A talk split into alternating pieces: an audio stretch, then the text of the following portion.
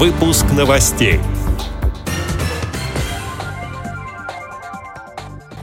Голбольный турнир в рамках «Спартакиады» завершен. Белгородская региональная организация ВОЗ провела молодежный слет инвалидов по зрению «Мы вместе». Состоялось подписание соглашения о сотрудничестве между Всероссийским обществом слепых и благотворительным фондом «Искусство, наука и спорт». Далее об этом подробнее в студии Виктория Самойлова. Здравствуйте! Здравствуйте!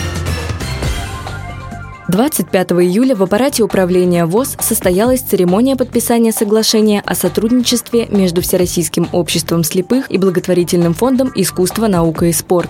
Документ подписали президент ВОЗ Владимир Васильевич Сипкин и руководитель благотворительной программы фонда «Особый взгляд» Ксения Дмитриева. Данная программа направлена на оказание социальной, культурно-досуговой, благотворительной и иной поддержки людей с нарушением зрения. Основные области сотрудничества благотворительная деятельность, содействие формированию доступной среды, в том числе цифровой, и услуг для граждан с нарушением зрения и других маломобильных групп населения – организация образовательной, культурной, физкультурно-оздоровительной и спортивной, а также просветительской деятельности, развитие и популяризация системы тифлокомментирования, организация отдыха инвалидов по зрению. После подписания документа президент Всероссийского общества слепых отметил, что соглашение по своим целям и задачам отражает давние установившиеся контакты организаций и призвано содействовать дальнейшему расширению дружеских конструктивных отношений, способствовать их продуктивному развитию и дальнейшему продолжению продолжению.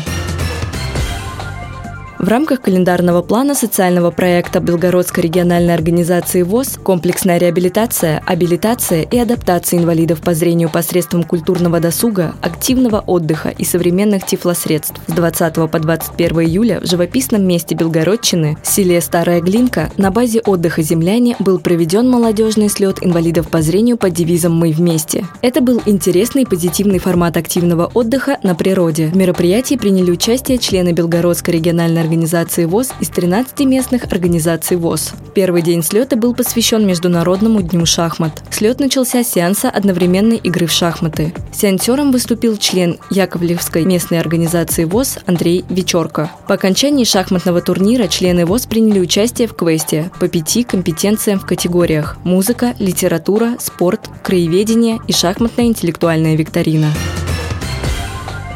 С 19 по 23 июля в МФСК Борисоглебовский, город Раменское, прошел голбольный турнир, четвертый всероссийской летней спартакиады для детей не старше 17 лет. В сетке девочек пять команд сыграли друг с другом в два круга.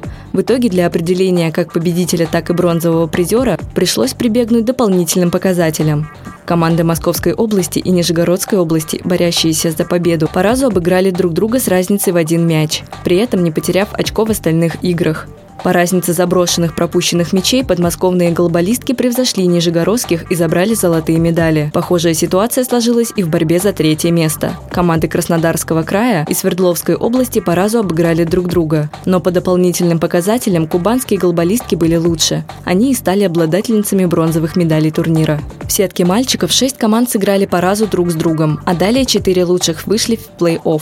В матче за третье место команда Краснодарского края не оставила ни единого шанса команде Нижегородской области. Игра завершилась победой кубанских спортсменов со счетом 10-0. Финал, как и почти любая игра с участием адыгейской команды, получился результативным. В итоге игра завершилась со счетом 16-12 в пользу команды Московской области. Лучшими нападающими турнира были названы Артем Макарычев, команда Московской области, и Алиса Хрусталева, также команда Московской области. А лучшими защитниками признали Юрия Курочкина, команда Республика Адыгея, и Ярославу Полушину, команда Московской области.